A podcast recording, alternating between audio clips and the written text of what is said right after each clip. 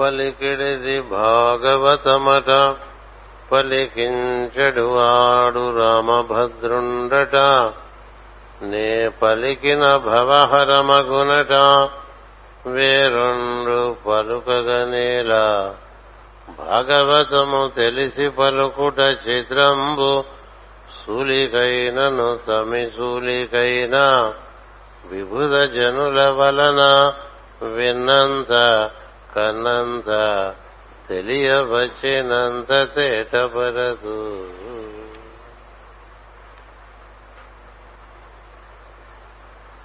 శ్రీమద్ భాగవతము చతుర్థ స్కంధము ధ్రువోపాఖ్యానం కింద తరగతిలో మనం పరిపూర్తి గావించుకున్నాం. ఈ ధ్రువోపాఖ్యానము శ్రద్ధగా పఠించిన వారికి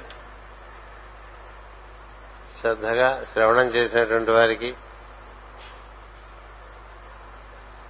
స్వర్గ సౌఖ్యములు కీర్తి ఆయుష్ పుణ్యములు కలిగించి జన్మ ధన్యం చేస్తుందని వాల్మీకి మహర్షి ఈ ఉపాఖ్యానానికి ఫలాన్ని తెలియపరిచారు. శుభములను ఇస్తుందని చెప్పారు. పాపములను నశింపజేస్తుందని చెప్పారు. ఈ ధ్రువోపాఖ్యానాన్ని ప్రశంసించిన కొలది మనస్సు నిర్మలమై స్థిరమై ధ్రువపదము ప్రాప్తిస్తుందని చెప్పారు ధ్రువపదము ప్రాప్తించడం అంటే మన ప్రజ్ఞ సహస్రారం చేరటం. ప్రజ్ఞ సహస్రారం చేరితే అది మనకి మన వరకు ధ్రువపదము. అక్కడే మనకి విరాట్ పురుషుని యొక్క పాద దర్శనం జరుగుతుంది. అందుచేత విష్ణు భక్తుడు శ్రద్ధతో ఉదయ ఉదయ సంధ్యందు సాయం సంధ్యందు పఠింపదగును. పూర్ణిమయందు అమావాస్యందు పారాయణము చేయదగును. ద్వాదశి నాడు ఆదివారం నాడు శ్రవణ నక్షత్రము రోజున తిదిక్షయము సంక్రమణము వ్యతిపాతము సజ్జన సభలలో భక్తితో పఠించిన వినదగును పఠించినతో కష్టములన్నయూ తీరును. ఆత్మప్రకాశము కలుగును. భగవద్భక్తి పెంపొందును. శీలము గుణము వర్ధిలును తేజస్సు కోరిన వారికి తేజస్సు కలుగును. ఏ కోరిక లేని వారికి తత్వ విజ్ఞానము కలుగును. చదివి వినిపించిన వారికి ఇష్టదేవతానుగ్రహము కలుగును. ఇలా ఈ ఉపాఖ్యానానికి ఒక ఫలశ్రుతి వేదవ్యాస మహర్షి తెలియపరిచారు. అన్ని ఉపాఖ్యానాలకి ఫలశ్రుతి ఉండదు. కొన్ని ఉపాఖ్యానాలకు ప్రత్యేకంగా ఇలాంటి ఫలశ్రుతి ఉన్నది. అలాగే గజేంద్ర మోక్షానికి కూడా ఫలశ్రుతి ఉన్నది. భాగవతంలో కొన్ని కొన్ని ఉపాఖ్యానములకు వేదవ్యాస మహర్షి ఈ కలియుగంలో మానవుల యొక్క పరిస్థితిని గమనించి వారికి ప్రోత్సాహం కలిగించడానికి ఉద్ధారణకు కూడా ఉపాయములు ఈ విధంగా కొన్ని వివరించడం జరిగింది.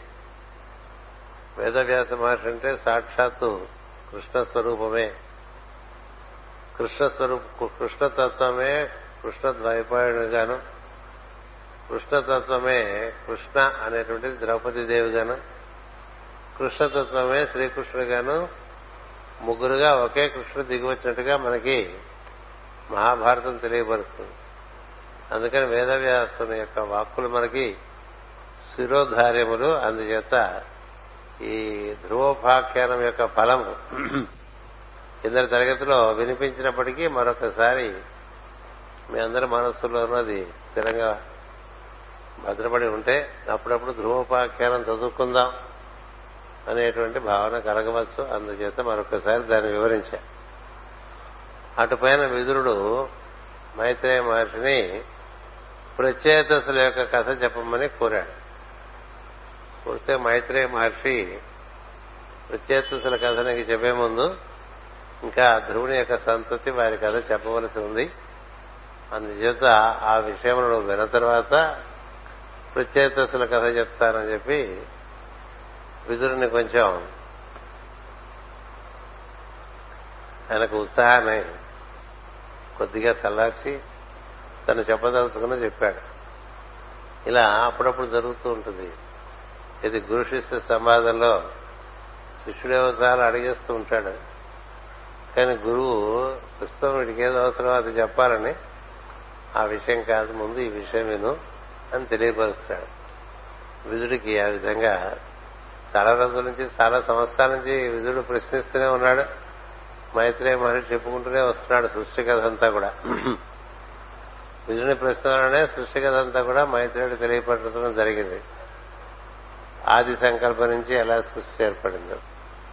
అంచేత అప్పుడప్పుడు విధుడు ఉత్సాహం కొద్దీ అవి ఇవి అడిగితే సద్గురు అయినటువంటి మైత్రేయ మహర్షి అలా కాదు. కొన్ని కొన్ని విషయాలు ఒకదాని తర్వాత ఒకటి అవగాహన చేసుకోవాల్సిన అవసరం ఉంటుందన్న ఉద్దేశంతో ఏం చెప్పాడంటే ఆ వృత్తాంతం వినిపించమని విదురుడు అడిగితే ధ్రువుని తనయుడైన ఉత్కలని గూర్చి కొంత చెప్పవలసి ఉన్నది అని. వినుము. అతడు పుణ్యాత్ముడు అంటూ మొదలుపెట్టాడు. ధ్రువునికి ఉత్కరుడు అనేటువంటి ఒక కుమారుడు వత్సరుడు అనేటువంటి ఒక కుమారుడు కలిగారని భ్రమి అనేటువంటి భార్య కలి ఏర్పడిందని మనం చెప్పుకోవడం జరిగింది కదా? భ్రమి అంటే ధ్రువుడు తపస్సు చేస్తే ఈ భూమి అర్ధ భాగంగా ఉండేటువంటిది పూర్తి భాగంగా ఉండిపోయి ధ్రువం ఒకటి ఏర్పడుతుంది ఉత్తర దిక్కు నుంచి దక్షిణ దిక్కు వరకు తపస్సు కారణంగా. శ్రీ మహావిష్ణువు అతని అందే ప్రత్యక్షమై ఈ ధ్రువములను ఏర్పరిచి ఈ ఉత్తర ధ్రువమును అధిష్ఠించి ధ్రువుడు ఉండేట్టుగా వరాన్ని. ఇది ఏర్పడిన తర్వాత ఆ ధ్రువములు ఏర్పడిన తర్వాత భూమికి భ్రమణం ఏర్పడింది. ఆ భ్రమణం ఏర్పడటానే భ్రమి అనేటువంటి భార్యగా చెప్తారు. ఎప్పుడైతే భ్రమణం ఏర్పడుతుందో తన చుట్టూ తాను తిరుగుతూ ఉంటుందో అప్పుడు భూమికి కాలం యొక్క లెక్కలు సంవత్సరములు అటుపైన యుగములు సంవత్సరంలో ఋతువులు మాసములు ఇవన్నీ కూడా ఏర్పడటం అనేటువంటిది ఏర్పడే కథని మనకి ఈ విధంగా ఏదో మన మధ్య జరిగిన కథలాగా ఇస్తూ ఉంటారు భాగవతుల్లో అందుచేత ఇప్పుడు ధ్రువుడు ఏర్పడ్డాడు భ్రమి ఏర్పడింది. అటుపైన భూమి మీద కళ ఏర్పడటం అనేటువంటిది ఉత్కళని యొక్క కథ. ఉత్కళ అనేటువంటిది మనం ఇప్పుడు ఏదైతే మనం ఒరిస్సా రాష్ట్రం అంటూ ఉంటామో అది ఒరిస్సా రాష్ట్రం కాకముందు అదంతా కూడా ఉత్కళ ప్రాంతం అని చెప్తారు. ఉత్కళ అంటే ఊర్ధ్వముఖమునకు బాగా వెలుగుందేటువంటి కళలు కలిగినటువంటి చైతన్యం ఏదైనా ఉంటే అది ఉత్కళ అంటారు. ఉత్కళ చిత్కళ కళ అంటే కాంతి. ఆ కాంతి బాగా ఊర్ధ్వముఖంగా విజృంభించేటువంటి పరిస్థితి ఉన్నటువంటి ఒక కుమారుడు కలిగాడని ఇంకొకటి వత్సరుడు అనేటువంటి కుమారుడు కలిగాడని ఇద్దరు కుమారులు కథ చేస్తారు ముందుగా పరిచయం చేశారు కథలోనే. అందుకని వారి గురించి ఇప్పుడు మైత్రేయ మహర్షి వివరిస్తున్నాడు. పుట్టుక చేతనే ఈ ఉత్కళుడు ప్రశాంత స్వభావుడు. పుట్టుకతోనే ప్రశాంత స్వభావుడు నిస్సంగుడు. ఎప్పుడైతే మన యొక్క చేతనము ఊర్ధముఖమై ఉంటుందో అప్పుడు పరిశ్రమల విషయంలో అంత ఆసక్తి ఉండదు కొంచెం. పరిశ్రమల ఆసక్తి అంతగా ఉండదు. ఎంతసేపు ఊర్ధముఖంగా సూక్ష్మలోకాల్లోకి దివ్యలోకాల్లోకి అమర్త్య లోకాల్లోకి ప్రజ్ఞ ప్రవహిస్తూ అలా వ్యాప్తి చెందుతూ ఉంటుంది. అలా ఉండేవాళ్ళని ఉత్కళుడు అంటారు. సమదృష్టి కలవాడు చక్కని చతురుడు తన ఎందు సమస్త లోకములను చూసుతూ నుండును. అంటే అంతర్దర్శనం చేసుకుంటూ ఉంటాడు లోపల. జీవుల ఎందు తను చూసును అంటే తన లోపల తనకేం కనిపిస్తుందో అదే బయట ప్రపంచంలో కూడా మనుషులకు కనిపిస్తుంది. మన లోపల మనకి ఎలాంటి భావాలు ఏర్పడుతుంటాయో అవే బయట చూస్తుంటాం. అంతకన్నా చూసేదే లేదు. దివ్యత్వం లోపల దర్శనం చేసేటువంటి వాళ్ళకి బయట కూడా దివ్యత్వమే కనిపిస్తుంది. లోపల ఇతరమైన భావములు ఉన్నటువంటి వారికి బయటకి వారి తదనుగుణంగానే వాళ్ళకి భావాలు కనిపిస్తుంది అంచేత ఈ ప్రపంచాన్ని చూసేవాడిని బట్టి చూసే రీతిలో కనిపిస్తూ ఉంటుంది తప్ప అందరికీ ఒకే రీతిలో కనిపించదు ప్రపంచం. ఇది మహాత్ములకు ఒక రకంగా గోచరిస్తూ ఉంటుంది మామూలు మనుషులకు ఒక రకంగా గోచరిస్తూ ఉంటుంది. మన యొక్క చేతనలో ఉండేటువంటి శుద్ధత్వాన్ని బట్టి మనకి లోపల దర్శనము తదనుగుణంగా బయట దర్శనం ఉంటుంది. లోపల కాంతి ఉండటం చేతనే ధ్రువుడు ఈ స్వర్గలోకంలోకి ప్రవేశించినప్పుడు తన కాంతి వలనే అవన్నీ దర్శనం తనకి అయినాయి అనేటువంటిది కింద తరగతిలో మనం చెప్పుకున్నాం కదా. మన లోపల కాంతి ఉంటే మనకి బయట కనిపిస్తుంది. మన లోపల చీకటి ఉంటే బయట చీకటి కనిపిస్తూ ఉంటుంది. మన లోపల ఘర్షణ ఉంటే బయట ఎక్కువ ఘర్షణాత్మకమైన విషయాలే గోచరిస్తూ ఉంటాయి. మన లోపల వేటి ఎందు ఆసక్తి ఉంటే వాటినే బయట చూస్తూ ఉంటాం. కదా? ఒక్కొక్కళ్ళు ఒక్కొక్కటి చూస్తూ ఉంటూ బయట వాళ్ళ యొక్క ఆసక్తిని బట్టి చూస్తూ ఉంటారు. ధనమంద ఆసక్తి ఉండేటువంటి వారు ధనాన్ని చూస్తూ ఉంటారు. కీర్తి ఎందు ఆసక్తి ఉండేటువంటి వాళ్ళు కీర్తిని చూస్తూ ఉంటారు. పదవుల ఎందు ఆసక్తి ఉండేటువంటి వాళ్ళు పదవులను చూస్తూ ఉంటారు. అలాగే శరీర ఆరోగ్యాన్ని గురించి ఆసక్తి ఉన్నటువంటి వాడు తదనుగుణ విషయాలే చూస్తూ ఉంటారు. అలాగే ధన వస్తు కనుక వాహనాదులను చూసేటువంటి వాళ్ళు అవే చూస్తూ ఉంటారు. లోపల ఎలాంటి భావం యొక్క సముదాయం ఉంటుందో దాన్నే బయట అందుచేత ఇతనికి లోపల తన యొక్క దర్శనం జరుగుతూ ఉంటుంది. తానంటే తానుగా ఉన్నటువంటి దైవం యొక్క దర్శనం. దైవమే తానుగా ఉంటాడు ప్రతివాడు. కాకపోతే తాను ఒకడు ఉన్నాడు అనేటువంటి భావన తనకు కొనటం చేత తనకు మూలమైనటువంటి వాడు తన తనకు మూలమైనటువంటి వాడు తనలో నిద్రాణమై ఉంటాడు. తనకి తన ఎందు ఈ స్పందనము నిర్వర్తిస్తున్నటువంటి వాడు గాని ఎరుకగా ఉన్నటువంటి వాడు గాని ఉనికిగా ఉన్నటువంటి వాడు గాని ఒకడు ఉండగా వాడే నేనుగా భావన చేస్తూ నేనున్నాను అనుకుని వాడిని మర్చిపోవడం అనేటువంటిది సహజం. అది సృష్టిలో జరిగేటువంటి సామాన్యమైనటువంటి ప్రక్రియ. కానీ అతడే నేనుగా ఉన్నాను అనేటువంటి భావన బాగా స్థిరపడినటువంటి వాడు అతన్నే లోపల చూస్తూ ఉంటాడు. తన ఎందు వ్యాప్తి చెందినటువంటి వెలుగు మూర్తిని ఒక స్తంభంలో ఏ విధంగా నరసింహుడిని దర్శనం చేస్తాడో హిరణ్యకశిపుడు అలా మన లోపల ఉన్నటువంటి వెన్నెముకలో ఉన్నటువంటి సుషుమణలో ఉండేటువంటి వెలుగుని కన్నులు మూసుకుంటే దర్శనం చేస్తూ ఉన్నాడు అనుకోండి ఆ కాంతి కేవలము ఆ వినుదండానికే పరిమితి కాకుండా చాలా వ్యాప్తి చెంది భూనభోంతరాల వ్యాప్తి చెంది కనిపిస్తూ ఉంటుంది. అందులో ఎంతో వైభవం గోచరిస్తూ ఉంటుంది. దాని ఎందు తన్మయమై ఉంటాడు భక్తుడైనటువంటి వాడు యోగి అయినటువంటి వాడు జ్ఞాని అయినటువంటి వాడు. అలాంటి వాడికి కన్నులు తెరిచి చూస్తే ఎదుటి వారిలో కూడా అదే కనిపిస్తుంది. ఇప్పుడు ఉత్కరుడు యొక్క పరిస్థితి అదేం చెప్తున్నాడు ఇక్కడ? బయట చూసినా అదే కనిపిస్తుంది. అన్నమాచార్యుల వారు పాడారంటే ఆయనకి లోపల కనిపించేదే బయట కూడా కనిపిస్తుంది కాబట్టి భావములోన బాక్యమునంద గోవింద గోవింద అనవే ఆయన లోపల చూస్తే గోవిందుడు బయట చూస్తే గోవింద మనకి లోపల ఏవో కనిపి వినిపిస్తున్నాయి అనిపిస్తున్నాయి అనుకోండి బయట కూడా అదే చూస్తుంటాం మనం. లోపల సమస్యలు ఆలోచించుకుంటున్నాం అనుకోండి బయట కూడా ఆ సమస్యలే కనిపిస్తుంటాం అందుకనే శంకరాచార్యుల వారు చెప్పారని మన మాస్టర్ చాలాసార్లు మనకు చెప్పారు. సృష్టి మిథ్య కాదు నువ్వు చూసే సృష్టి మిథ్య అని. సృష్టి మిథ్య కాదు నువ్వు చూసే సృష్టి మిథ్య అని. అందుచేత మనం ఒక్కొక్కళ్ళకి ఒక్కొక్క రకంగా కనిపిస్తుంది. ఇదే సృష్టి ఇదే లోకంలో అన్ని లోకాలు ఉన్నాయి. ఇక్కడే వైకుంఠాన్ని దర్శనం చేసేవాళ్ళు ఉంటారు. ఇదే నరకంగా చూసేవాళ్ళు ఉంటారు. కదా? నరకమే భూమి మీదకి వచ్చేసింది అన్నట్టుగా అనిపిస్తూ ఉంటుంది. స్వర్గమే భూమికి దిగి వచ్చిందేమో అన్నట్టుగా ఉంటుంది. దీన్ని బట్టి మన ఎందు ఉండేటువంటి చేతన ఎందనేటువంటి శుద్ధత్వాన్ని బట్టి అనిపిస్తుంది. అందుచేత ఇక్కడ జీవులు ఎందు తన్ను చూసును అనేవారు అతడే తానుగా ఉన్నాడు అతడే అందరిగా ఉన్నాడు. అంటే అనన్యమైపోయినటువంటి ఒక దృష్టి ఎందు ఉన్నటువంటి వాడు ఉత్కరుడని చెప్తున్నారు. సాటి లేని యోగాభ్యాస క్రియ వలన పుట్టిన తపస్సును అగ్నిచే కర్మమలములను దగ్ధము చేసుకున్నాను యోగాభ్యాసం అంటే మామూలుగా ఈ రోజుల్లో ప్రతి వాళ్ళు నాలుగు ఆసనాలు వేసేసి యోగా చేసేసాను యోగా చేసేసాను అంటూ ఉంటాడు కదా. ఏం చేస్తారని పొద్దునంటే యోగా అంటాడు. ఏమిటి అంటే ఏవో నాలుగు సార్లు అటు ఇటు వంగుతాడు ఈ ముక్కులందరిలోంచి గాలి పీల్చి ఆ ముక్కులందరిలోంచి వదిలేస్తాడు.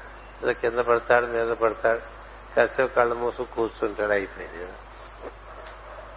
యోగం అభ్యసించట అంటే తనలో ఉండేటువంటి దైవముతో తాను కూడి ఉండుట అని అర్థం.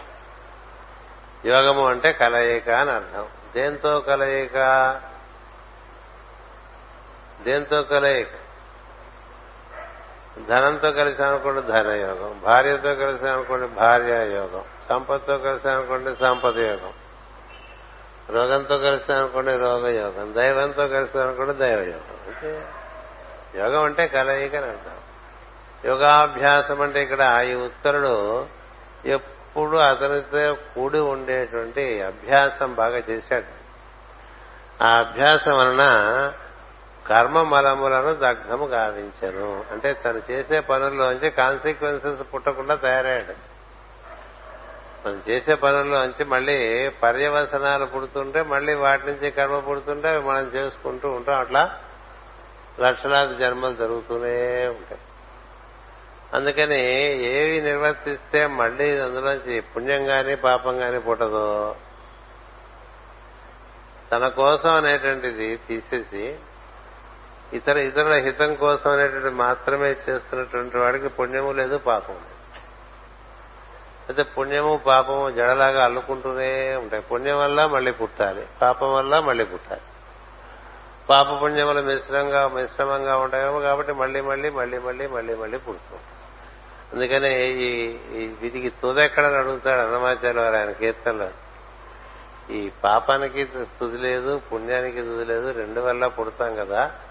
అందుకని దీనికి ఎక్కడ తుదా అని అడుగుతాడు భగవంతుడు. ఎక్కడ తుదంటే మన కోసం అనేది మానేసి జీవించడం మొదలు పెడితే అప్పుడు మొదలవుతుంది.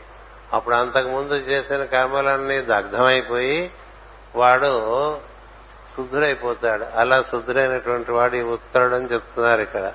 అన్నీయూ తెలిసిన వాడైనను పిచ్చి వాని వలె తిరుగుచుండెను. కంటికెదురుగా జరుగుతున్న దృశ్యములలో తనకు అక్కర లేని వానిని గుడ్డి వాని వలె చూడకుండాను. చూసి కనపడ్డదల్లా పూసుకోగలడు కదా కొంతమంది చూశారంటే అయినవి కానివి అన్ని చూసేస్తారు. పెళ్ళికి వెళ్ళినా ఫంక్షన్కి వెళ్ళినా ఎవరినైనా ఇంటికి వెళ్ళినా వెళ్ళిన పనికి దాంతోనే కళ్ళ గంతలు కట్టుకుని గుర్రం ఏ విధంగా దారిలోనే నడుస్తుందో అట్లా వెళ్ళిన పని చూసుకొచ్చేసే వాళ్ళు కొంతమంది ఉంటారు. ఇంకా చుట్టుపక్కల పది విషయాలు కూడా పూకేసుకుని మనసులో వచ్చేవాడు అలాగే వినే విషయాలు కూడా వినవలసిన విషయాన్ని విని వినకూడని విషయం వినకుండా ఉండేటువంటి ఫిల్టర్లు వేసుకునే వాళ్ళు ఉంటారు. ఇక్కడ కంటికెదురుగా జరుగుతున్న దృశ్యములలో తనకు అక్కరలేని వారిని గుడ్డి వాని వలె చూడకుండా అని. కనబడుతున్నాయి కదా అని అన్ని చూడక్కల నీకు ఏ పని మీద నువ్వు వెళ్ళావో ఆ దృష్టి ఇంకో దృష్టి చాలా ఉంటాయి సృష్టిలో. మనకింద మన పని మంది. కదా? మైండ్ యువర్ బిజినెస్ అంటూ ఉంటాం కదా ఇంగ్లీష్లో మన పని ఏదో మనం క్లుప్తంగా చేసుకొని చేస్తే అవి ఇవి అంటించుకోకుండా కృతకృత్యుడు ఒక నాలుగు పూసుకున్నాం అనుకో. అది నీ చేతనను బాగా కలత పడేస్తూ ఉంటుంది అందుచేతనే అవసరమైన మేరకే ఏదైనా దేనితోనా మనం ప్రవర్తించడం అనేది ఎప్పుడు వస్తుందంటే నువ్వు దైవంతో కూడి ఉంటే వస్తుంది. రాజురా దైవంతో కూడి ఉంటే ఒక రకమైనటువంటి ఆత్మనియతి అనేటువంటిది సహజంగా ఉంటుంది. సెల్ఫ్ రిస్ట్రెయింట్ అంటూ ఉంటాం మనం. సెల్ఫ్ అంటే ఆత్మ రిస్ట్రెయింట్ అంటే నియతి. అంటే సెల్ఫ్ సెల్ఫ్ రిస్ట్రెయింట్ ఉండేవాడు పది మందిలో ఉన్నప్పుడు అక్కడ ఏవో ప్రసంగాలు జరుగుతుంటే వాడికి అవసరం ఉన్నది ఏదైనా ఉంటే మాట్లాడతాడు లేకపోతే ఉంటాడు అంతే వినడం. విన్నట్టుగా ఉంటాడు. అలాగే చూసినట్టుగా ఉంటాడు చూడడం ఎందుకు అవసరం లేదు కదా? ఈ లోపల లోపల ఉండేటువంటి వాడితో ముడిపడి ఉంటాడు. లేదా ఆ దృశ్యమే వాడిగా దర్శనం చేస్తుంది. కనపడుతున్నదంతా వాడే కదా. అలా దర్శనం చేస్తూ ఉంటాడు. ఎక్కువ భాషణము ఉండదు. ఎక్కువ దర్శనము ఉండదు. ఒకటే దర్శనం చేస్తూ ఉంటాడు. కర్తవ్యం మేరకు ఉంటాడనమాట. ఇతరుల గుణదోషములను గ్రహింపగలవాడైనను మూడిన వలె ఉండదు. ఎందుకు మనకి? ఇతరుల గుణములను దైవంగా చూస్తూ ఉంటాము. ఇతరుల గుణములలో ఉండే దోషములు ఉంటాయి. అది మనం చూసామనుకోండి వెంటనే మన దగ్గరికి వచ్చేస్తాయి. వాళ్ళు ఉండే సద్గుణం చూస్తే అది మన దగ్గరికి ప్రవహిస్తుంది. వాళ్ళు ఇతర గుణాలు మనం చూస్తే అవి ప్రవహిస్తాయి. ఏం చేత నీ చూపు చేత నువ్వు దాన్ని స్పర్శిస్తావు కాబట్టి అది నీకు అంటుకుంటుంది. అందుచేతనే మనకి పెద్దలు ఏం చెప్తారంటే ఇతరులను మనం విమర్శ చేస్తే వారిలో ఉండే దోషములను మనం నాలుకతో నాకినట్లు అని చెప్తారు. నాలుకతో ఆ దోషములను మనం చక్కగా నాకేసినట్టు అంటే మన లోపలికి తీసుకున్నట్టు అర్థం. అందుకని నువ్వు దేన్ని చూస్తే అది నీ లోపలికి ప్రవేశిస్తుంది. ఎందుకంటే ఒక ఆహారమే లోపలికి వెళ్తుంది అనుకోకండి. కంటితో చూసింది లోపలికి వెళ్తుంది. చెవులోంచి విన్నది లోపలికి వెళ్తుంది. చేత్తో ముట్టుకున్నది లోపలికి వెళ్తుంది. వాసన చూచింది లోపలికి వెళ్తుంది. రుచి చూచింది లోపలికి అన్ని లోపలికి. ఐదు రకాలుగా లోపలికి అందుకని ఆహారం అంటే ఐదు రకాలుగా ఉంటుంది. ఒక్క రకం కాదు. ఇదంతా కలిపి లోపల లోపల పచనం అవుతుంది. తదనుగుణంగా నీకు ఏమి శక్తి రావాలో తదనుగుణమైన శక్తి వస్తుంది. అందుచేత ఇక్కడ ఉత్కలుడు అంటే ఎలా ఉంటాడనేది ఒక పేర ఒక పద్యం అంతా దానికి కేటాయించాడు భాగవతంలో. మనకి మనకి ఆదర్శం. ఉత్కలుడు అంటే సత్సాధకులకు ఉత్కలుడు ఆదర్శం. ఏం చేత పరిసరాలు పూసుకోకుండా దైవాన్ని అన్నిట్లోనూ దర్శనం చేసుకుంటూ కర్తవ్యం మేరకు జీవిస్తూ వానితో అనుభూతి చెందుతూ ఉంటాడు. అందుచేత ఆత్మానందమున పిచ్చి వాని వలె నుండును తనలో తాను మాట్లాడుకుంటూ ఉంటాడు తనలో తను నవ్వుకుంటూ ఉంటాడు. ప్రహ్లాదుడి గురించి చెప్పేప్పుడు కూడా ఇట్లాగే చెప్తారు. ప్రహ్లాదుడి గురించి కూడా ఇట్లాగే చెప్తారు. ఉంటాడు. ఎవరేమి చెప్పుకొనుతున్ననో తనకు అక్కర లేనిసో చెవిటి వాని వలె రెండును. మంట చల్లార్చిన నిప్పు వలె తనలో తాను ప్రవేశించి దాగి ఉండును. అంటే మనం ఇప్పుడు లేవు కుంపట్లు ఇద్దరు. కుంపట్లు ఉండవు కదా. కుంపట్లు ఆర్పేస్తే బొగ్గు పైన చిన్న ఒక లేయర్ ఒక పొర బూడిద ఏర్పడుతుంది. అలానే మన చేత పట్టుకుని కాలిపోతుంది చేయగలం కణ కణ కణ కణ కణలాడుతూ ఉంటుంది బొగ్గు. అది నివురు గప్పిన నిప్పు అంటాం. అట్లా లోపల బాగా దైవంతో అనుసంధానం చెంది బయట ప్రపంచానికి వీడు మహాభక్తులని తెలియకుండా ఉన్నాడు.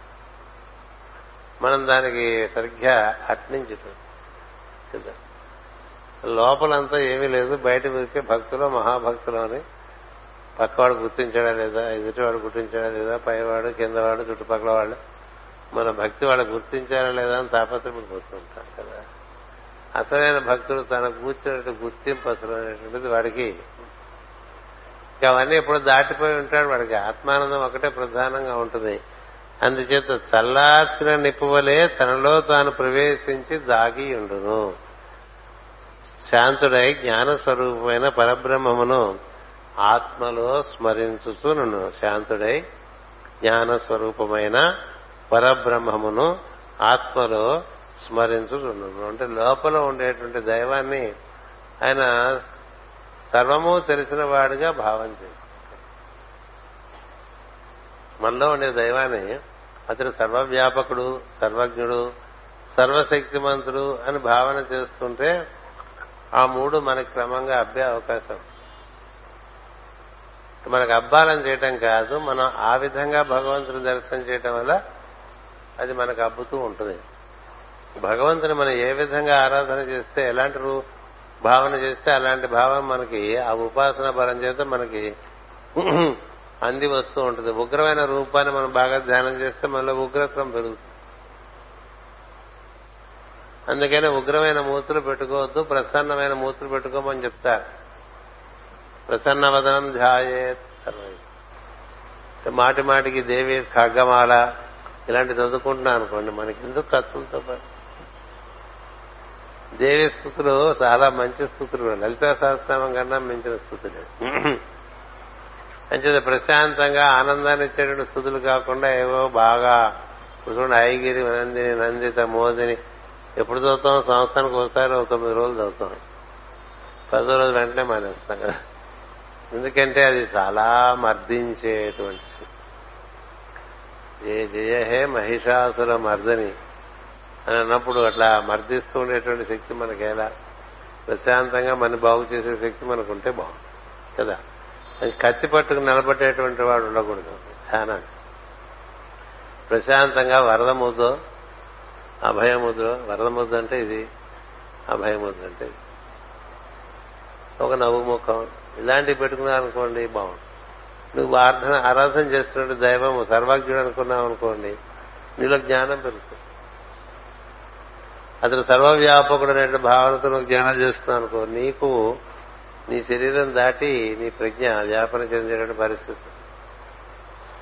అతను సర్వశక్తిమంతుడు నీ యొక్క జీవన ప్రయోజనాన్ని బట్టి. ఇప్పుడు నువ్వు పరిపాలకుడు అనుకో నీకు శక్తి కావాలి.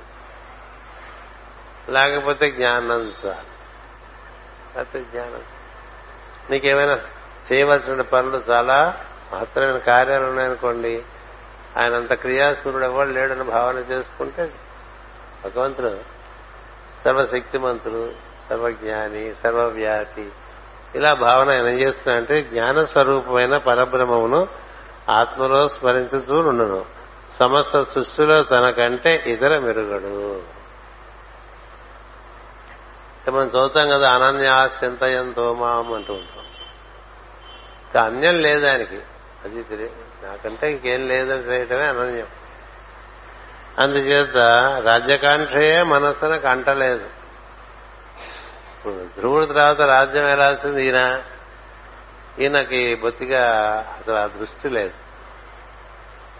ఆ దృష్టి లేకపోవటం వల్ల కుల వృద్ధులు మంత్రులను వాని గూర్చి బాగుగా విమర్శించుకునేది. ఇప్పుడు ఈయన్ని పెద్దవాడు ఈ ఉత్కళుడు ఈయన చూడబోతే పిచ్చివాళ్ళాగా కనిపిస్తూ ఉంటాడు. పిచ్చివాళ్ళ అంటే ఏమి పట్టణ వాళ్ళ ఉంటాడు. ఆత్మానందంలో ఉంటూ ఉంటాడు అన్నిట్లో దైవాన్ని చూసుకుంటూ ఉంటాడు బయట వాళ్ళకి మాత్రం ఏమి తెలియదు. అలా ఉన్నాడు. అందుచేత వాళ్ళు విమర్శించుకుని అతడు పిచ్చివాడని నిర్ణయించి వాని తమ్ముడైన వత్సరునికి పట్టాభిషేకము చేసిరి. పెద్దవాడు అలా ఉన్నాడు కాబట్టి స్తబ్దుగా రెండో వాడికి రాజ్యాన్ని అప్పచెప్పారు. వత్సరునకు సర్వార్థి అనే భార్య ఎందు ఆరుగురు పుత్రులు కలిగింది సర్వార్థి అంటే బాగా అని అర్థం అర్థమంతా కూడా బాగా అలాంటి భార్య ఉందనుకోండి అన్ని కలిసి వస్తాయి కదా? ఈయన సంవత్సరుడు ఆవిడ సర్వార్థి కాబట్టి అంతా సమృద్ధే. ఆరుగురు పిల్లలంటే ఏముందని మీకు తెలుసుకోవాలి ఇప్పటికి ఆ ఋతువులు. ఆరుగురు పిల్లలు వత్సరునకు సర్వర్ధి భార్య ఎందు ఆరుగురు పుత్రులు కలిగిరి. వారు పుష్పారుడు చంద్రకేతుడు ఈషుడు ఊర్జుడు వసువు జయుడు అని వారు అందు పుష్పారుడు అని వానికి ప్రభా దోష అని ఇద్దరు భార్యలు గలరు పుష్పారుడనగా పువ్వుల రంగులు గలవాడు. ఇతడు సంధ్యాకాలం యొక్క స్వరూపము. వాని భార్యలలో ప్రభ అనగా పగలు దోష అనగా రాత్రి.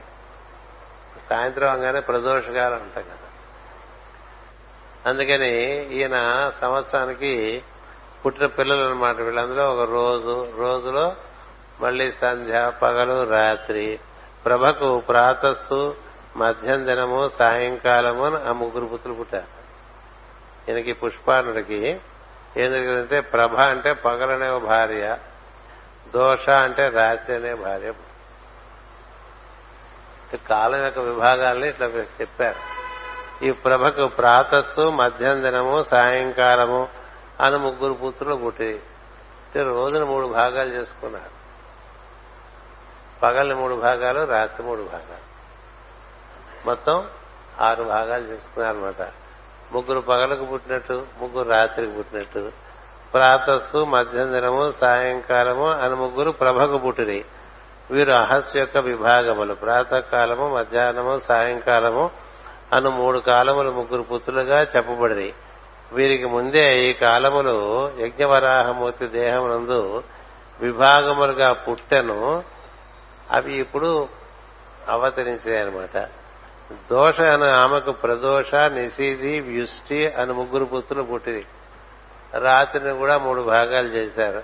అందులో ప్రదోష అంటే ఇప్పుడు సాయంత్రం ప్రదోష కాలం అంటారు దీన్ని.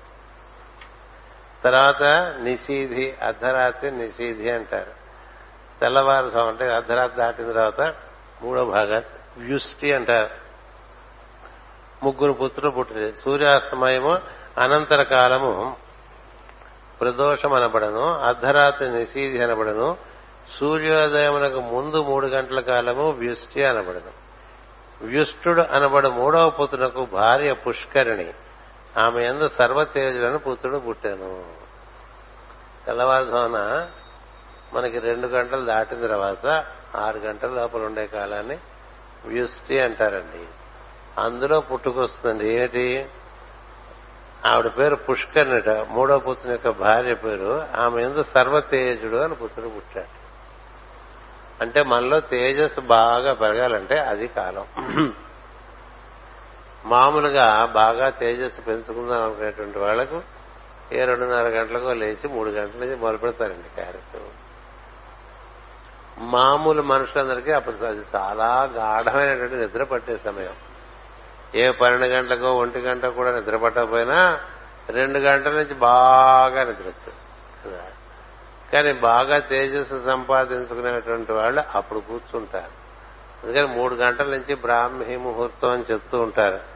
అక్కడ అప్పుడు ఆ సమయంలో భగవదారాధన చేసేటువంటి వాళ్ళకి సర్వతేజుడు అనేటువంటి ఒక ప్రజ్ఞ అని పుడుతుంది. ఆ ప్రజ్ఞ పుడుతుంది. ఇవన్నీ కాలంలో ఉండేటువంటి స్వభావాలు ఇక్కడ పుత్రులుగా పుట్టినట్టుగా చెప్తారు. వానికి భార్య అయిన ఆకూతి ఎందు చక్షుషుడు అనబడు రెండవ మనువు పుట్టాను. ఈయనకి రెండు గంటల నుంచి ఆరు గంటల వరకు ఉండే కాలంలో అంటే ఆరు నుంచి ఆరు వరకు రాత్రి అనుకుంటే దాన్ని నాలుగు నాలుగు గంటలు విభాగం చేసామనుకోండి పది గంటల వరకు ఒక కాలం పది నుంచి రెండు వరకు ఒకటి రెండు నుంచి ఆరు వరకు ఒకటి మళ్ళీ ఆరు నుంచి పది వరకు ఒక విభాగం మళ్ళీ పది నుంచి రెండు వరకు ఒక విభాగం పగలు మళ్ళీ రెండు నుంచి ఆరు వరకు ఒక విభాగం. దీన్ని కాస్త గమనిస్తుంటే మనలోనే చైతన్యంలో ఉండేటువంటి హెచ్చు తగ్గులు తెలుస్తుంటాయి. అలాగే మూడు మూడు గంటలు ఒక విభాగంగా కూడా చేసుకోవచ్చు. ఇక్కడ చెప్పే విభాగం ఇరవై నాలుగు గంటల్ని ఆరు ఆరుతో విభాగం చేసినటువంటి విభజించినటువంటి. అందుకని నాలుగు నాలుగు గంటల కాలంగా ఉంటుంది. ఈ నాలుగు గంటల కాలంలో ఈ విష్ణుడికి పుణ్యుడికి సర్వతేజుడికి భార్య ఆకూతిట అంటే తెల్లవారుతుంటే మెలకు వస్తుంది. కదా? రెండు గంటల నుంచి నాలుగు గంటల వరకు. అంటే అప్పుడు దేవతల్ని పిలిచే శక్తిని ఆకూతి అంటారని మనం ఇంతకు ముందు తరగతిలో తృతీయ స్కందంలో చదువుకున్నాం ఆకూతి అంటే దేవతలు ఇంకా నెమ్మదిగా ప్రపంచాన్ని మనలో దేవతలు మేలు కాంచే సమయం. ఆకృతి. అక్కడ మన తర్వాత ఎప్పుడైతే దేవతల లోపల మేలు కాంచుతారో మనకి కన్నులు తెరవచ్చేటువంటి ఒక పరిస్థితి ఏర్పడుతుంది తెల్లవారేసరి. కదా? ఎవరికి ఎప్పుడు కన్నులు తెరుచుకుంటాయనేది వారి వారి దేహ పరిస్థితి బట్టి ఉంటుంది దేహంలో ఉండేటువంటి తమస్సు బట్టి ఉంటుంది కదా? అందుచేత ఆ కన్నులు తెలుసుకోవటం అనేటువంటిది చక్షుషు కదా చక్షులు కదా. అందుకని చాక్షుష మనవు పుట్టాడు. చాక్షుష మనవు పుట్టాను. సర్వతేజనగా అన్ని వెలుగులు కలవాడు. ఇతడు సూర్యోదయమునకు ముందు పుట్టు తూర్పురేఖ. చక్షుషనగా భూమిపై జీవులు కన్నులు తెరిపించు నిత్య సూర్యోదయము. ఇతడు రెండవ మనవుగా చెప్పబడను. మొదట మనవు స్వయంభూ మనవుతో పద్నాలుగు తిథుల విభాగం ఏర్పడినది.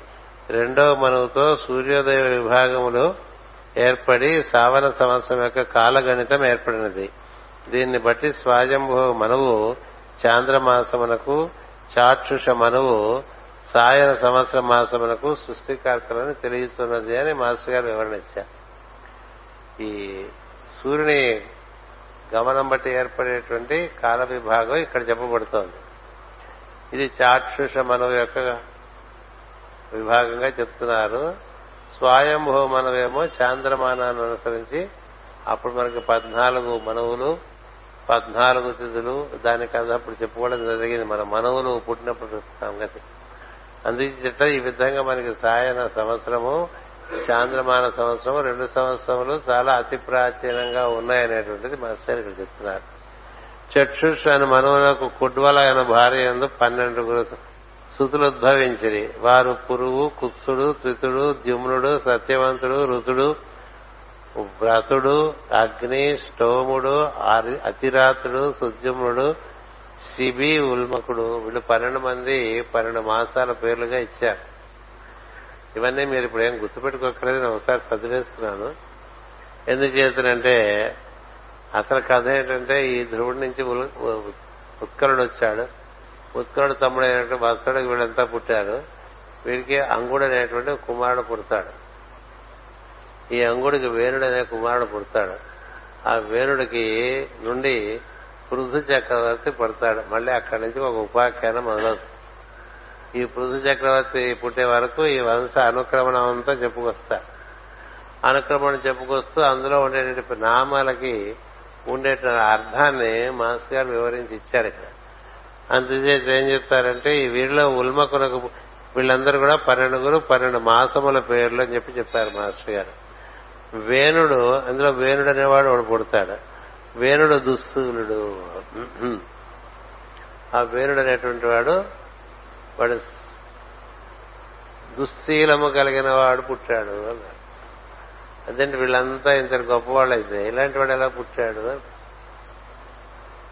కదా?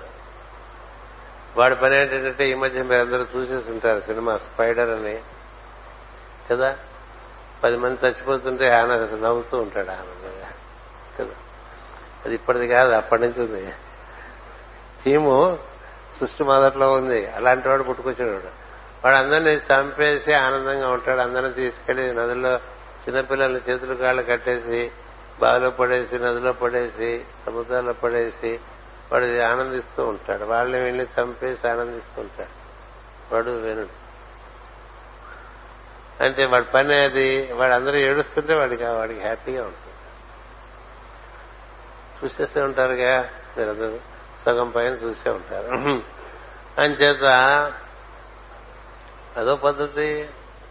పది మంది నవ్వుతుంటే ఆనందించేవాడు ఉండగా పది మంది ఏడుస్తుంటే చూసి ఆనందించడం అనేటువంటిది కూడా ఒకటి సృష్టిలో మొదలైంది. ఎందుకు ఇలా వచ్చింది అనేటువంటిది ఒక వివరణ ఇస్తారు. ఏమిటవుతుందంటే ఈ సంతాన ప్రక్రియ మొదలైనప్పుడు కామవాంఛ బాగా అతి కాముకుడై సంభోగం చేస్తే ఇలాంటి వాళ్ళు పుట్టుకొస్తారని.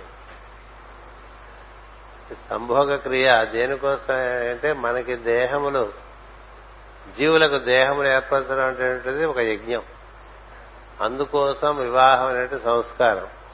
అందుకని ఆ ప్రజాతంతువును కంటిన్యూ చేయడానికి కొనసాగించడానికి వివాహం ఒక సంస్కారంగా ఇచ్చి జీవులకు చక్కని శరీరాలు ఏర్పరిస్తే వారు పురోగతి చెందడానికి ఆ శరీరములు వారికి వినియోగపడతాయి.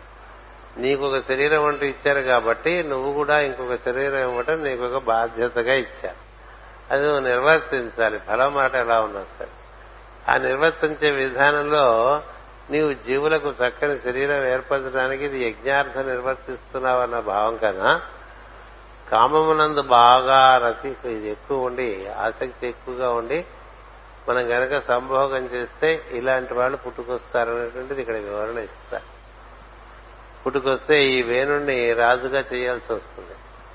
ఎందుకంటే తర్వాత అతడు అతడు ఒకడే రాజు అది సంతానం. అతడు రాజుగా చాలా దుష్కర్మలు చేస్తుంటే పురోహితులందరూ కూడా మంత్రాలు చదివేసి వాడిని చంపేస్తారు. కేవలం మంత్రాలు చదివేసి. ఎందుకంటే వీడు బతికుంటాం కన్నా చచ్చిపోవటం వల్లే రాజ్యానికి శ్రేయస్సు. అప్పుడు ఆ రాజ్యం అరాచకం అయిపోతుందని ఆయన భార్య కావడం ఉంటుంది. అవి వేణుడు భార్య. ఆవిడ శరీరాన్ని కాపాడుతూ ఉంటుంది. ఎందుకంటే రాజుగారు మరణించారని తెలియకూడదని.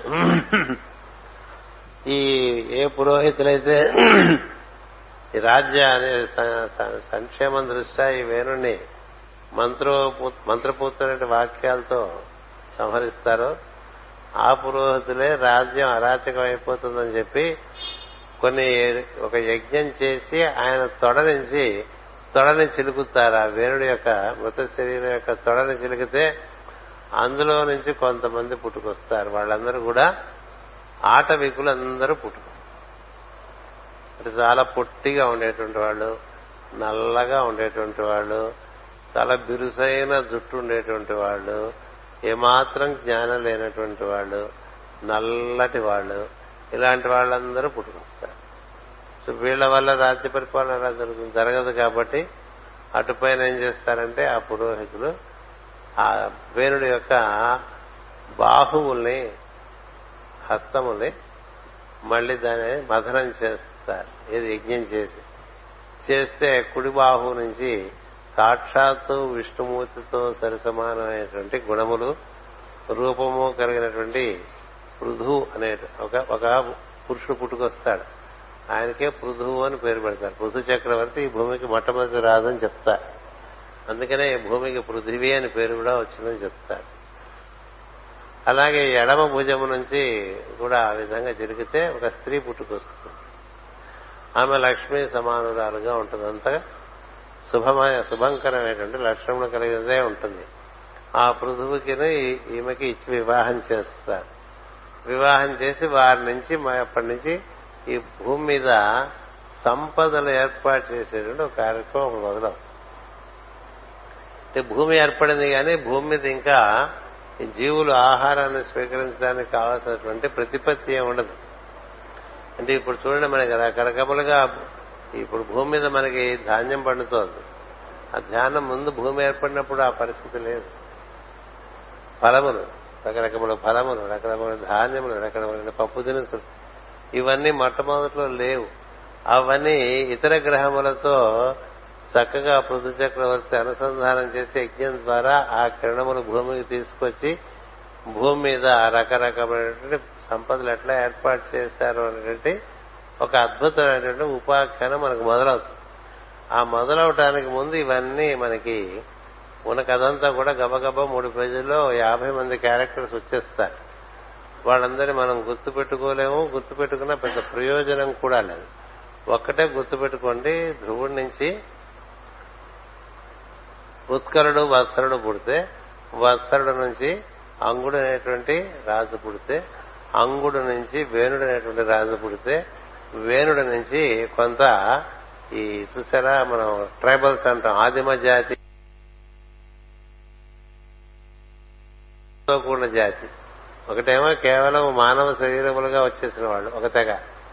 ఒకటి మేధస్సులోంచి వచ్చిన వాళ్ళు ఒక తెగ. ఇట్లా రెండు తెగలుగా మొదటి నుంచి ఏర్పడి ఈ మొదటి తెగ ఈ రెండో తెగ రెండు ఇద్దరు సమ్మిశ్రమం అయిపోయి మొత్తం అందరూ ఉద్ధరింపబడే కథ ఈ పరిణామ కథగా చెప్పుకొస్తారు. అది భాగవతంలో ఉండేటువంటి ఒక అవగాహన అది అది ఎవరెవరి అవగాహన వాళ్ళది. అంచేత మనకి బాగా అంటే సరాసరి దివ్యత్వం దిగివచ్చే కథ కొంత మానవ జాతి ఉంటే కొంత కేవలం పశుప్రాయంగా పుట్టేసినటువంటి వాళ్ళు ఉంటే వీళ్ళు వాళ్ళు సమ్మిశ్రం అయిపోయి మిశ్రమ జాతిగా ఇప్పుడు మానవ జాతి ఉంటుంది. అందుకనే మనకి ఈ మేధస్సులో ఉండేటువంటి శ్రేణులలో చాలా తేడా ఉంటుంది. ఇది ఎందుకు ఇలా జరిగిందంటే కొంత ఊర్ధ్వంగా దిగి వచ్చినటువంటిది కొంత అధస్సుగా పెరిగి వచ్చినటువంటిది రెండు సమ్మిశ్రమం చేయటం వల్ల ఈ అధస్సులోంచి దిగి వచ్చినటువంటి జీవులందరూ కూడా ఊర్ధ్వంలోకి వెళ్ళటానికి ఒక చక్కని మార్గాన్ని ఏర్పరచడానికి వీలు పడుతుంది. ఆ కథ ముందు మనకు వస్తుంది. అది మనకి పురంజన ఉపాఖ్యాన సమయంలో ఆ కథ వస్తుంది.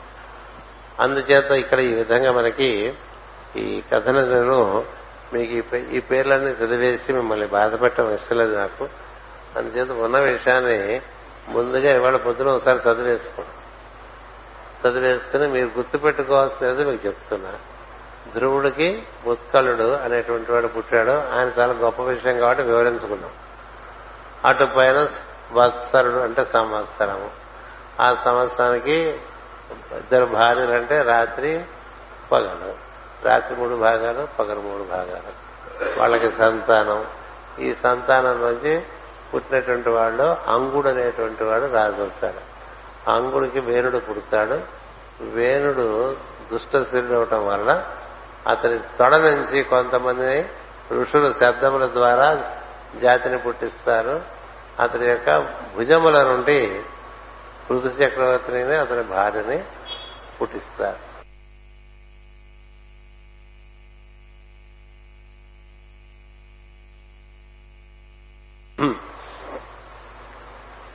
ఒకటి మనకి భుజములకు ఉండేటువంటి ప్రజ్ఞ ఎలా ఉంటుంది? తొడలకు ఉండే ప్రజ్ఞ ఎలా ఉంటుంది? ఇదేమో మనకి మూలాధారానికి దిగువ భాగంగా మనకి తొడ కనిపిస్తుంది. హృదయంలోకి ఎగువ భాగంగా మనకి భుజములు కనిపిస్తుంది కదా? అంచేత ఎక్కడ తిరగటం వల్ల ఎలాంటి ప్రజ్ఞలు పుట్టుకొచ్చినటువంటి విషయం కొంత మనం గుర్తించాల్సి ఉంటుంది. వేణుని తొడను మధింపగా దాని నుండి కాకి వంటి నల్ల రంగు పొట్టి అయిన బలిష్టమైన దేహము పెద్ద ముట్టె పొట్టి చేతులు పొట్టి కాళ్ళు చొట్ట ముక్కు ఎర్రని కన్నులు రాగి వంటి జుట్టు గల ఒక దీనవదడు పుట్టె ఒక దీనవదడు పుట్టెను. అది మొదటి భౌతిక దేహ ఆకారము అని రాశారు మాస్టర్ గారు. ఆ పుట్టిన బోయ నేనేమి చేయుదును అని పలికినాం. వారిని చూచి మునులు నిషీద అనేది. అంటే కూర్చోమన్నారు. నువ్వేం చేయగల బాబు దానితో మనకి నిషాదులు అని పేరు వచ్చింది. నిషాదులు అంటే అడవుల్లో బతుకుతూ పిట్టల్ని వాటి జంతువుల్ని చంపుకొని అవి ఆహారంగా తీసుకుని బతికేటువంటి వాళ్ళని నిషాదులు అంటూ ఉంటారు. అంచేత అతని వంశం వారు కొండలలో అడవులలో అజ్ఞానమైన వృత్తితో వేణుని కల్మషమును ధరించి జీవించింది. ఆ వేణుల్లో ఉండేటువంటి కల్మషం ఈ విధంగా వీడిలోకి దిగి వచ్చి తొడలోంచి తొడ తిరిగితే అలా వచ్చేసి ఇట్లా కొంతమంది ఏర్పడ్డారు. వాళ్ళు ఎట్లా ఉంటారంటే కాకి వంటి నల్లని రంగు పొట్టిగా ఉండటం బలిష్టమైన దేహం పెద్ద ముట్టె అంటే ఇది ముందుకు ఉంటుంది బాగా. ఇది ముందు ఉండకూడదు వెనకాలది పెద్దదిగా ఉండాలి. ముందుది పెద్దగా ఉంటే అది మట్టిమూర కొంతమందికి ముందుది ప్రొజెక్టెడ్గా ఉంటుంది. వాళ్ళు మూర్ఖులు అని అంటాం అంటే ఇవి మనకి సాముద్రికల్లో వస్తారండి ఇవన్నీ. అంటే వీడు మూర్ఖుడో కాదో తెలియాలంటే సాముద్రికల్లో మొహం చూస్తే తెలుసుకో అంటే శిరస్సు యొక్క ఆకారాన్ని బట్టి వీడు మేధస్సు గలవాడా కాదా? మేధస్సు గలవాడికి వెనకాల భాగం చాలా కాదు ముందు భాగం చిన్నగా ఉంటుంది. పాద భాగం చాలా ఎక్కువగా దాని సరిగ్గా వ్యతిరేకంగా ఉంటుంది మూర్ఖుడు. అందుకని వాడికి ముట్టె. రాగి జుట్టు రాగి జుట్టు ఉందనుకోండి అంటే మనిషికి కొంతమందికి ఎర్రగా ఉంటుంది జుట్టు. అంటే వాడంత తెలివైన వాడు కాదని మీరు ముందే తెలుసుకోవాలి. అంటే ఎర్రగా పూసుకోకూడదు రంగులు కూడా. కదా? అది కూడా మూర్ఖత్వాన్ని చక్రమే. ఎర్ర జుట్టు పొట్టి కాళ్ళు పొట్టి చేతులు. అంటే ఆజానుబాహువులు కొంతమంది ఉంటారు. పొట్టి చేతుల వాళ్ళు హస్వాంగులు అంటూ ఉంటారు కదా. హస్వాంగులు పెద్ద తెలివైన అంటే బుద్ధి ఎక్కువగా వాళ్ళ చేతన ఎక్కువ ఉండదు దేహ బలం చాలా వాడి శరీరమే తామనుకుని బతుకుతూ ఉంటారన్నమాట. ఎర్రని కన్నులు రాగి వంటి జుట్టు గల దీనభద్రుడు పుట్టినని చెప్పారు. అంచేత వీళ్ళేం చేశారంటే కొండలలో అడవులలో అజ్ఞానమైన వృత్తితో వేణుని కల్మషములు ధరించి జీవించేది. మునుల మదనముల వలన పుట్టిన మొదటి మానవుడు అడవి మనిషి అయి భీత భీతుడై గుహలలోనూ చెట్ల కిందనూ జీవించనని అర్థము అని మాస్టర్ రాశారు. అటుపైన కొంతకాలమునకు భౌతిక దేహ పరిపూర్ణ అనునది పృథు చక్రవర్తి అను వాని ఆధిపత్యమున కలిగిన. వీరందరికీ కూడా సంస్కరించడానికి రాజుగా దైవమే దిగొస్తాడు మొదట్లో. మొదట్లో దిగి వచ్చినటువంటి అందుకనే royal blood is divine blood అని ఒక సామెత ఉండేది. మొట్టమొదట్లో దిగి వచ్చిన రాజులందరూ కూడా నా విష్ణు పృథివీపతి అని చెప్తూ ఉంటారు. విష్ణువాంశ లేకుండా పృథువుని పరిపాలించేవాడు ఎవడు? రాడు అని ఉండేది. అందుకని బెళ్ళ జవానం కూడా వాళ్ళు విష్ణువాంశులని చెప్తూ ఉంటారు మనవాళ్ళు. అందుచేత ఈ విష్ణుతత్వంతో పుట్టుకొచ్చి రాజులు తర్వాత రాజులు కూడా అంతకంతకి పతనమైపోయారు. మొదట రాజవంశాలు సూర్యవంశము చంద్రవంశము దిగివచ్చినప్పుడు మొట్టమొదటి వంశంలన్నీ కూడా చాలా అద్భుతమైనటువంటి దైవీ తత్వంతో కూడి ఉండేది. రాజే గురువుగా కూడా ఉండేవాడు. ఆ తర్వాత గురువు వేరుగా ఏర్పడ్డాడు. రాజుకు కొంచెం తగ్గేసరికి సో రాజుగారు గురువు గారి మాట విని పనిచేస్తుండేవాడు కొన్నాళ్ళు పోయిన తర్వాత గురువు గారిని పెట్టకుండా రాజు పనిచేస్తుంటే రాజ్యాలు తలకిందులైపోయినాయి నెమ్మదిగా రాజుగారిని వ్యాపారస్తులు కమ్మేశారు. కమ్మేసరికి వ్యాపారస్తుల కోసం రాజు లొంగిపోతే ఇప్పుడు ఎలా ఉంటుందో అలా ఉంటుంది. ప్రభుత్వం వ్యాపారులకు లొంగిపోయిన పరిస్థితి ఇప్పుడు. ప్రభుత్వం మేధావుల యొక్క అధీనంలో ఉందనుకోండి ఆ రాజ్యం సుభిక్షంగా ఉంటుంది. మేధావులు ఎవరికి కావాలి ఈ రోజుల్లో? వ్యాపారస్తులే అన్నింటినీ నడిపించేస్తూ ఉంటారు. అందుకని మనకి మొట్టమొదట దిగి వచ్చినటువంటి రాజులందరూ కూడా దైవాంశ సంభూతులే. ఈ దిగి వచ్చిన పృథు చక్రవర్తి సాక్షాత్తు విష్ణు స్వరూపుడైన అందరూ? ప్రజలందరూ తెలిసిన వారు గమనించి మునులు పొగుడుతారు ఆయన. పొగిడితే అలా పొగడబోకండి. పొగిడితే సిగ్గు వేస్తుంది నాకే చెప్తాడు. అవన్నీ వస్తాయి మనకి. అందుచేత మరియు ఋషేంద్రులు సంతతి లేని వాడకు వేరుని బాహువులను మధించిరి. అందుండి ఒక మిథునము జన్మించారు. ఆ స్త్రీ పురుషులను చూచి జనులందరూ సంతోషించిరి. ఆ పురుషుడు నారాయణుని అంశమున పుట్టెను. ఆ కన్య లక్ష్మీదేవి అంశమున పుట్టెను. ఆ పురుషునకు చక్కని ఆకారము గల పెద్ద చెవులు ఉన్నవి. పెద్దలచే మహాధర్మములు విని వారికి వినిపించునని గొప్ప కీర్తిమంతులగునని పెద్దలు వారిని గూర్చి నిర్ణయించేది. ఆ పురుషుడు చక్కని ఆకారము గల పెద్ద చెవులు కలవాడు. అందుకనే మనం కూడా మనిషికి చెవులు ఎట్లా ఉన్నాయో చూడటం అనేది సాముద్రికలో మరొక ముఖ్యమైన విషయం. అంటే చెవులు కాస్త పెద్దవిగా ఉండి అవి బాగా వినేట్టుగా వినాయకుడిగా చేటంత ఉన్నాయనుకోండి వాడు చాలా సూక్ష్మగ్రాహి ఉంటాడు. చెవులు చెవుగూడిలంతే ఉన్నాయనుకోండి. కొంతమందికి చెవులు చెవుగూడిలంతే ఉంటాయి. ఉంటే వాళ్ళకి ఎక్కదని అర్థం. అంటే గురువులు కూడా ఇవి చూసే నిర్ణయం చేస్తారు. వాడు ఎక్కువ ఇబ్బంది పెట్టకూడదు. ఎందుకంటే వాడికి ఎక్కదు ఎందుకు వాడిని బాధపడదు వాడికి ఏం వీలవుతుందో వాడికి ఆ పనులు అప్పచెప్పేసి ఆ మార్గంలో వాడిని ఉత్తీర్ణ చేయాలంటే ప్రయత్నం చేస్తారు చేతకాని మనం చేయించకూడదు కదా. వాడికి చేతైన పనే వాడి చేత చేయించాలి కాస్త చేత కాకపోయినా ప్రయత్నం చేస్తే చేత అవుతుంది అనుకుంటే చేయిస్తారు. అసలు చేత కాని పని చేయించాలి అందుచేత పెద్ద చెవులతో పుట్టాడు కాబట్టి పెద్దలచే మహాధర్మములు విని వినిపించునని పెద్ద చెవులు ఉండేవాడు. గొప్ప కీర్తిమంతులుగానని వారిని గూర్చి పెద్దలు నిర్ణయించింది అతనికి పృథువులైన శ్రవణములు ఉండుటచే పృథు చక్రవర్తి అని నామకరణము చేసిరి. పెద్ద చెవులో ఉంటాం. పృథువులైనటువంటి చెవిలో ఉంటాం చేత పృథువు అని పేరు పెట్టారట. ఆ కన్య ఎందలి తేజో విశేషం వలన ఆమెకు అర్చి అని నామకరణం చేశారు అర్చి అంటే సూర్యుని వెలుగు. అర్చిర్మార్గము అంటూ ఉంటాం. సూర్యుని కాని అంటే తేజస్సు బాగా ఉన్నటువంటి కన్య.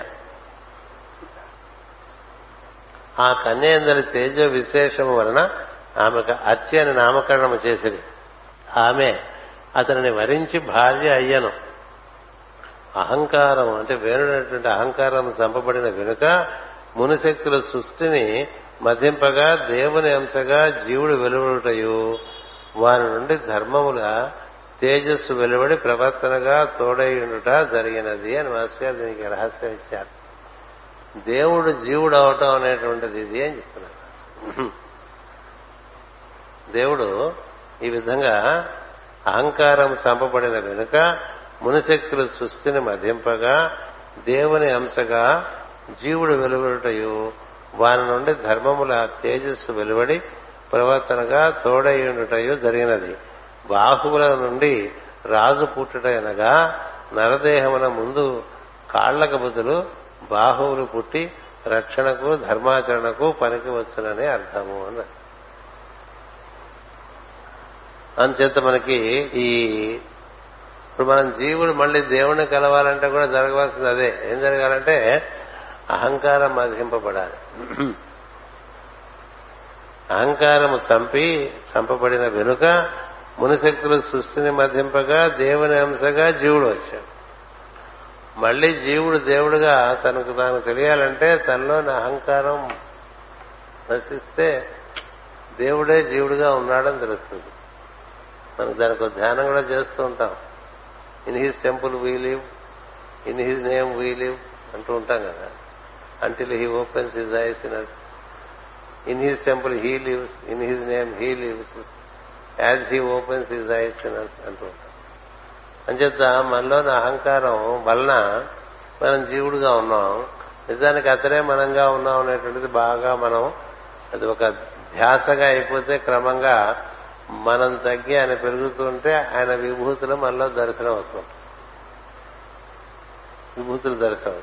మనం ఎంతగా మనమే ఉండిపోతే మన భావాలనే మనకుంటుంది మన భావాలనే స్వభావము అంటారు. స్వభావం. అది తగ్గి మనం మనం తగ్గిపోయాం అనుకోండి దైవమే పెరుగుతున్నాడు అనుకోవడం లోపల అప్పుడు దైవీ స్వభావం ఉంటుంది. అది స్త్రీ అని చెప్తారు. అంచేత ఇప్పుడు ఈ విధంగా వీళ్ళిద్దరూ వివాహం చేసుకున్నారు. దేవుడే జీవుడిగా ఏర్పడేటువంటి ఒక సందర్భం వచ్చింది.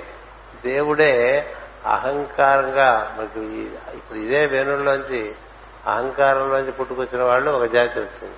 నిరహంకారంగా ఒక జాతి వచ్చింది.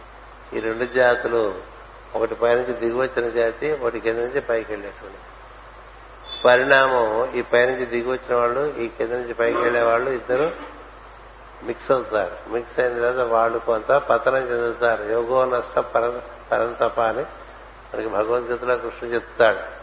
నేను సూర్యుడికి చెప్పాను సూర్యుడు మనువుకి చెప్పాడు మనువు ఇక్ష్వాకు చెప్పాడు. ఇక్ష్వాకు మిగతా వాళ్ళకి చెప్పాడు అక్కడి నుంచి పతనం అయిపోయింది అట్లా మనకి దిగొచ్చేటువంటిది ఎలా క్రమంగా మొట్టమొదటి దిగొచ్చిన మన ఇంట్లోకి వచ్చేటువంటి ఓవర్ హెడ్ ట్యాంక్ నుంచి వచ్చే నీళ్ళు చిట్ట చివరికి బయటకు వెళ్ళేప్పుడు ఎట్లా ఉంటాయండి అవి? మారిపోదా వాటి పరిస్థితి? వచ్చినప్పుడు డ్రింకింగ్ వాటరే బయటకు వెళ్ళేప్పుడు డ్రైనేజ్ వాటర్ అయితే కుడి నీళ్ళు అలా దిగిరాటం వల్ల ఈ కిందవి పైవి కలిసిపోవటం వల్ల ఇలా ఉంటాం మనం. ఇప్పుడు మనలో దివ్యత్వం ఉంది మనలో అజ్ఞానం అందుకే మనం బాగా మనలో ఉండే పై భాగాల్లో జీవిస్తున్నాం అనుకోండి దివ్యత్వంలో ప్రవేశించే అవకాశం ఉంటుంది ప్రజ్ఞకి. కింద భాగాల్లోకి వచ్చేస్తున్నాం అనుకోండి పిచ్చి పిచ్చి అట్లా పడుతుంది. ఇదంతా మనలో కథే. అందుకని మనలో దీన్ని ఆ విధంగా న్యాసం చేసుకోవచ్చు. హృదయము కంఠము ఆజ్ఞ ఈ కేంద్రాల్లో అన్ని చాలా దివ్యమైన విషయాలు గోచరిస్తూ ఉంటాయి. మణిపూరకము స్వాధిష్టానము మూలాధారము మామూలు సాధారణ విషయాలు గోచరిస్తూ ఉంటాయి. ఇంకా భయంకరమైన విషయాలు ఇంకా ఆ దశలోకి వెళ్తే ఇంకా అందుచేత ఆ సమయంలో దేవతలు పూర్వపుష్టి కురిపించిరి మునులు సంతోషించిరి ఇంద్రుని నగరమున అప్సరసలు నాట్యమాడిది కిన్నరులు చెవులకింపుగా గీతములు పాడిది దేవతలకు ఉత్సవములు జరిగను. దేవదుందుములు మ్రోగెను. హోమగుండములలో హోమములు వెలిగెను. గరుడ గంధర్వ కిన్నరులతో బ్రహ్మ దిగివచ్చి ఆ బాలుని దర్శించాడు. ఎందుకు చేయాలండి ఇదంతా? ఎందుకు చేయాలో తెలుసా? దిస్ ఇస్ ఇది మొట్టమొదటిగా సృష్టిలో భగవంతుడు భూమి మీద అవతరించడం అనమాట ఎందుకంటే భగవత్ తత్వం సూక్ష్మంగా ఉంటుంది. ఇప్పుడు ఈ శరీరాన్ని ఆవరించడం చేత ఈ పృథు చక్రవర్తి ద్వారా భూమిని స్పృశించడం జరిగింది.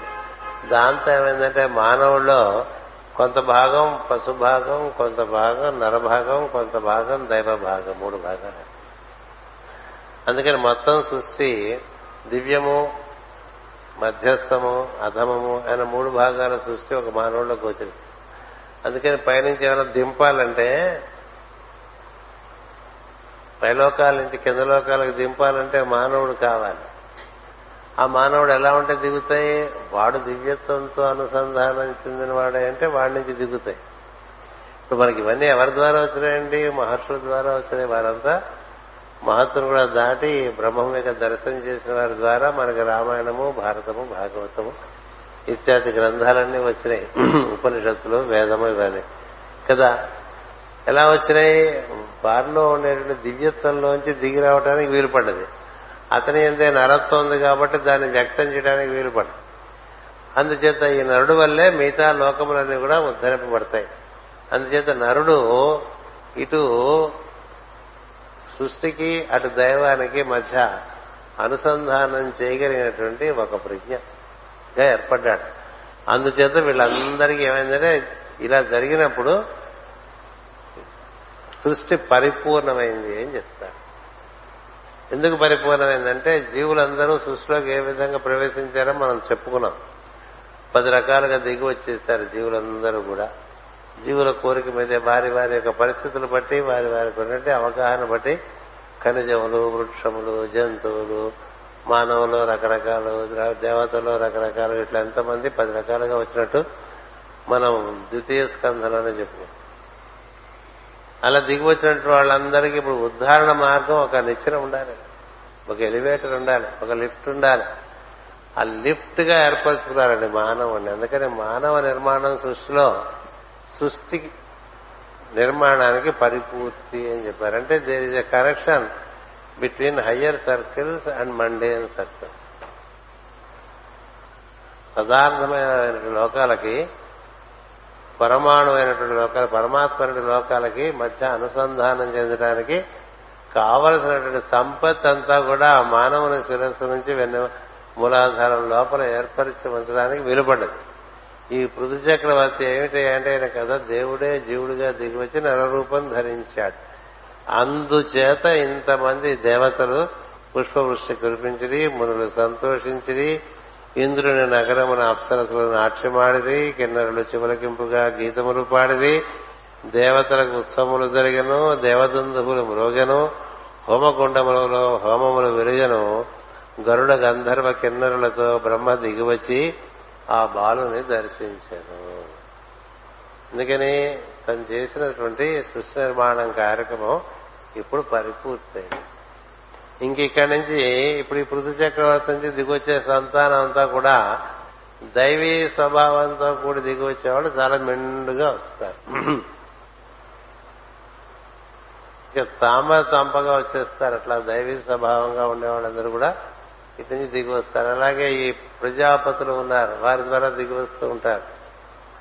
ఈ ప్రజాపతుల నుంచి ఈ క్షాత్ర ధర్మం కలిగినటువంటి పృథు నుంచి ఇలా దిగి రావడం అనేటువంటి జరుగుతుంది దైవత్వం భూమి మీద కొంత అక్కడక్కడ అక్కడక్కడ అక్కడక్కడ ఏర్పడటానికి అవకాశం ఉంటే అది ఆధారంగా ఈ భూమి మీద మిగతా జీవులందరూ కూడా ఉద్ధరించడానికి అవకాశం ఏర్పడుతుంది. అందుకనే దీన్ని బైబుల్లో ఏం చెప్తారంటే the prophecy is fulfilled when man is born in creation the prophecy is fulfilled ఇంకెక్కడి నుంచి పర్వాలేదు. ఎందుకంటే ఉత్తమ మానవులు దిగిరా అంటే దైవము మానవుడిగా దిగిరావటానికి ఒక విధానం ఏర్పడింది. అతడే తానుగా దిగువచ్చేస్తాడు జీవుడిగా గుణములను ఆశ్రయించి దిగువచ్చి ఇతరులకు బోధన చేసుకుని వారిని ఉద్ధరించుకుంటూ ఉంటారు లేకపోతే శిక్షకుడిగా దిగువచ్చి శిక్షించి ఉద్ధరించుకుంటాడు. అంటే క్షాత్ర ధర్మం ద్వారా బ్రహ్మధర్మం ద్వారా జీవులందరినీ ఉద్ధరించుకునేటువంటి ఒక విధానం అప్పుడు ఏర్పరచుకోవటం జరిగింది. అందుచేత it was a celebration in the universe ఆ విధంగా దాన్ని సెలబ్రేట్ చేసుకోవడం జరిగింది. ఆ పృథు చక్రవర్తి నారాయణాంశ సంభూతుడు ఒకటచే అతని కుడి అరచేతి ఎందు మనోహరమైన లక్ష్మీదేవి చక్రము అగు పద్మరేఖ ఉండడం భుజముల ఎందు శంఖము చక్రము మున్నగు ఆయుధ రేఖలు ఉన్నవి. చరణములందు హలరేఖ అంకుశరేఖ వజ్రరేఖ ధ్వజరేఖ ధనస్సు రేఖ పద్మరేఖ శంఖరేఖ మున్నకు శుభలక్షణములు స్పష్టముగా కనిపించుట చూసి బ్రహ్మ మొదలగు వారు ఆశ్చర్యపడేది బ్రహ్మదేవుడి సృష్టిలో బ్రహ్మకు తెలియకుండా చాలా జరిగిపోయినాయి ఎదురు కదా. ఎందుకనంటే బ్రహ్మ నుండి నారాయణుడు ఆ విధంగా ముందు పని చేసేసి తర్వాత తెలియపరిచేస్తాడు ఎందుకంటే అన్ని వీడికి చెప్పి చేయాలంటే అయ్యే పని కాదు. ఎందుకంటే ఆయనకున్న ప్రజ్ఞకి ఆయనకున్న ప్రజ్ఞకి అంత తేడా ఉంది. తేడా ఉండటం చేసినప్పుడు గురుగారు అనుకున్న శిష్యుడికి అన్ని వివరించి చెప్పకుండా పని చేయించేసిన తర్వాత ఎందుకు చేశాడో క్రమంగా వాడికి విసుగు పడేట్టుగా నేను చేరా తర్వాత చూద్దామని చెప్తానులే అంటే అట్లా ఈ బ్రహ్మదేవుడి నుంచి ఇప్పటికే చాలా ఘట్టాల్లో ఆయనకి తెలియకుండానే నారాయణ నిర్వర్తించిన సందర్భాలు ఎన్నో ఉన్నాయి. ఇది కూడా అలాంటిదే. అందుకనే బ్రహ్మదేవుడు వచ్చి చూసి ఆశ్చర్యపోయాడు. ఓహో. ఎందుకంటే అప్పటికప్పుడు నారాయణుడు బ్రహ్మదేవుడు చెప్పినటువంటి ఉపదేశం ఉంటుంది. నేను నిర్వర్తించుకుంటాను నువ్వు నాకు ఓరియంట్ అయి ఉండని చెప్తాడు కదా. ఓరియంట్ అయి ఉంటే నేను నిర్వర్తించుకుంటాను నువ్వు పెద్ద చేయవలసింది ఉండదు. అని చేత తన నుంచి సరస్వతిని పంపిస్తాడంటే జ్ఞానశక్తి. ఆ జ్ఞానమే సమస్తము నిర్వర్తిస్తుంటుంది ఇచ్చాక్రియలుగా మారి. అందుచేత తానే నిర్వర్తించుకోవడం చేత ఒక్కొక్కసారి మన నుంచి మనకు తెలియకుండానే చాలా మంచి పనులు అయిపోయినాయి. మనమే చేశామా అనిపిస్తుంది. అంచేత బ్రహ్మదేవుడు చూసుకుని ఆశ్చర్యపడ్డాటండి ఇతడు నారాయణ అంశ సంభూతుడు. ఇతని భార్య లక్ష్మీదేవి అంశమున పుట్టినది అని తెలుసుకుని బ్రహ్మవాదులైన బ్రాహ్మణోత్తములతనికి వేదోక్త ప్రకారముగా రాజ్యాభిషేకము చేసిరి. సజ్జనులకు పురుషులు స్త్రీలు నారాయణ యొక్క లక్ష్మి యొక్క అంశగా పుట్టుట ప్రారంభమయ్యాయి సజ్జనమైనటువంటి పురుషులు స్త్రీలు నారాయణ యొక్క లక్ష్మి యొక్క అంశగా పుట్టుదలని అర్థము. ఆ సమయంలో నదులు సముద్రములు పక్షులు మృగములు బ్రాహ్మణుల మార్గమున నడిచివచ్చు పర్వతములు మొదలగు మహాభూతముల సమూహములు రాజులకు పలు విధములైనట్టు కానుకలు అర్పించను. భూమి ఎందు సూర్యకిరణములతో సర్వాత్మ స్వరూపుడుగా ప్రఖ్యాతి చెందిన పృథు చక్రవర్తి తన భార్యకు అర్చితో దివ్య వస్త్రములు దివ్య గంధ మాల్యములు దివ్య భూషణములు కానుకగా పొంది అగ్నిహోత్రుని వలె చక్కగా వెలుగుతో మెరిసిపోయాను. కుబేరుడు అతని బంగారముతో చేయబడిన వీర సింహాసనమును నొసగను వరుణుడు జలకణముల ప్రసారములతో నిన్న పూర్ణచంద్రుని వంటి తెల్ల గొడుగు పట్టెను. వాయువు నిర్మలములైన చామరములను వీచెను. ధర్ముడు విమలమైన కీర్తితో అల్లబడిన పుష్పమాలికనిచ్చెను. ఇంద్రుడు కిరీటము పెట్టెను. యముడు సకల జనులను నియమించిన దండమునిచ్చెను. బ్రహ్మ వేదమయమైనటువంటి కవచమిచ్చెను. సరస్వతి స్వచ్ఛమైన ఆహారం ఇచ్చను. ఇది ఏ మానవ శరీర యొక్క శరీరం యొక్క ప్రథమ అవతారము. కుబేరుడిచ్చిన వీరాసనము సప్తధాతుమయమైనటువంటి శరీరము. వరుణ్ ఇది మాస్టర్ గారు ఇస్తున్నటువంటి వివరణ. వరుణుడిచ్చిన తెల్లటి గొడుగు శిరస్సు వాయువిచ్చిన చామరము శ్వాస ధర్ముడిచ్చిన కీర్తిమయమకు పుష్పమాలిక సకల ధర్మములతో కూడిన ధర్మశాస్త్రము. ఇంద్రుడిచ్చిన కిరీటము జ్ఞానేంద్రియములతో కూడిన ఇంద్రగ్రంథి అనబడు శిఖ. యముడిచ్చిన దండము వెన్నెముక. బ్రహ్మ ఇచ్చిన కవచము అస్థిపంజరమితో కూడినటువంటి గుండె. ఊపిరితిత్తులు మున్నకు జీవనాధారములు. అది వేదమయమైన కవచము కనుక ప్రణవ శక్తి ఉచ్ఛ్వాస నిశ్వాత్మకమైన హంసగా ఏర్పడి కవచముగా పనిచేసినది. వాణి అనగా వాక్కు.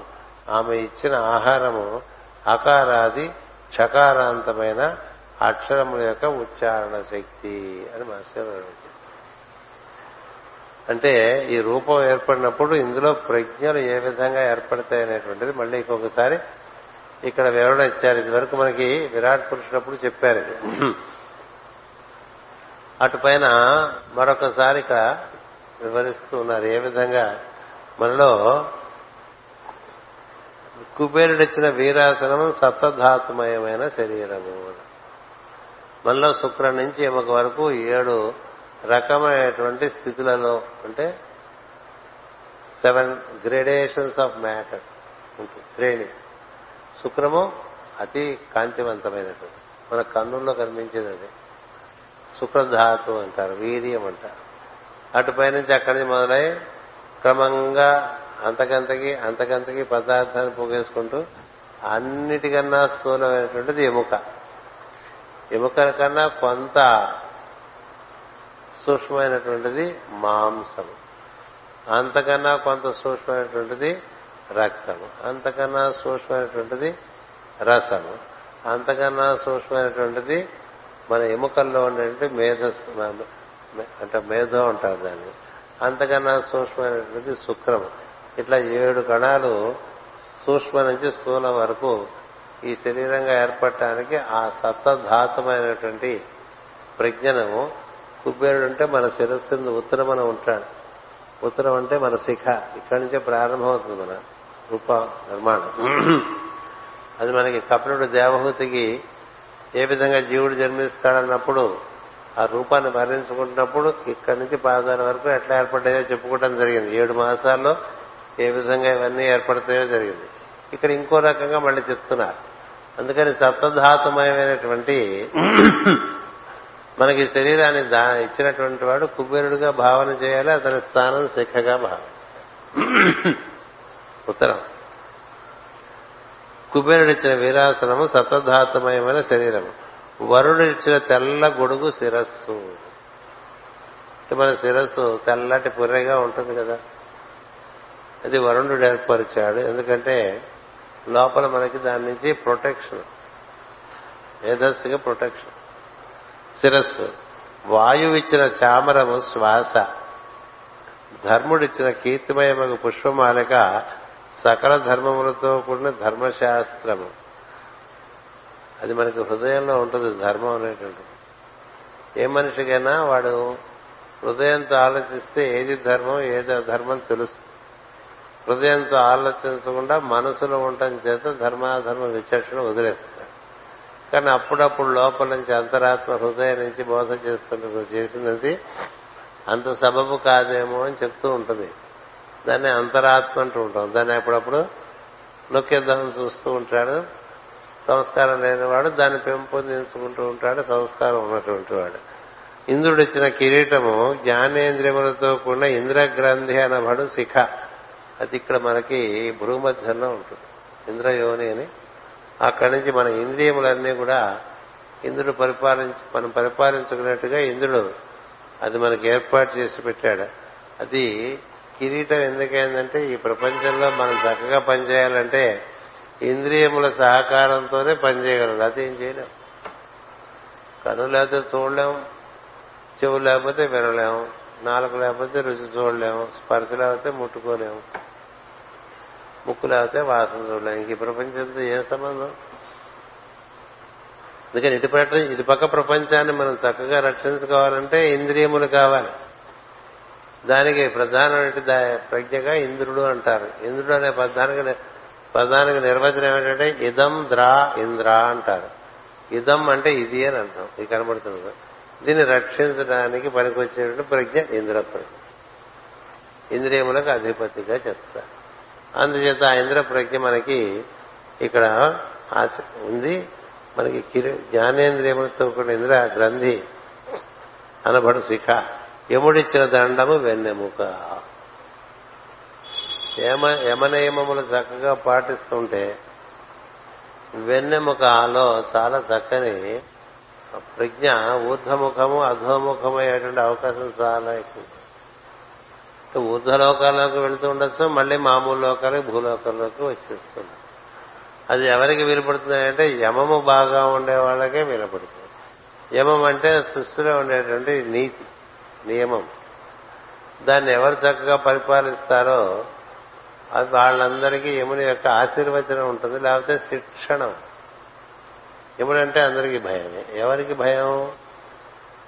అజ్ఞానులకు యముడంటే భయం. జ్ఞానులకు యముడు స్నేహితుడు. జ్ఞానులకు యముడు విష్ణుమూర్తిలాగా దర్శనమిస్తాడు. అజ్ఞానులకు యముడు చాలా భయంకరంగా నల్లగా ఎర్రటి కండతో నల్ల దున్నపోతకి చూస్తేనే మనకి మూర్చొచ్చేంత భయంకరంగా అంటే మనలో ఉండేటువంటి అజ్ఞానానికి ప్రతీకగా నీకు ఎప్పుడు కనిపిస్తుంది కానీ యమము నియమములు బాగా పాటించి జీవితాన్ని ధర్మశాన్ని అనుసరించి నడిపించేటువంటి వాళ్ళకి ఆయన యమధర్ముడు కదా యమధర్మరాజు. వారికి ఆయన మహా స్నేహితుడే ఉంటాడు. అందుచేత ఆయన మనకి వెన్నెముక ఆ విధంగా ఏర్పాటు చేశాడు. యముడిచ్చిన దండము వెన్నెముక? బ్రహ్మ ఇచ్చిన కవచము అస్థిపంజరమున ఇమిచ్చిన గుండె. అందులోనే మనం అది మనకి నివాస స్థానం. మనంతా బ్రహ్మస్వరూపులం ఎందుకంటే మన సృష్టికి మనమే కర్తలం. మొత్తం సృష్టికి ఒక సృష్టికర్త ఉండగా మన సృష్టికి మనం కర్తలం.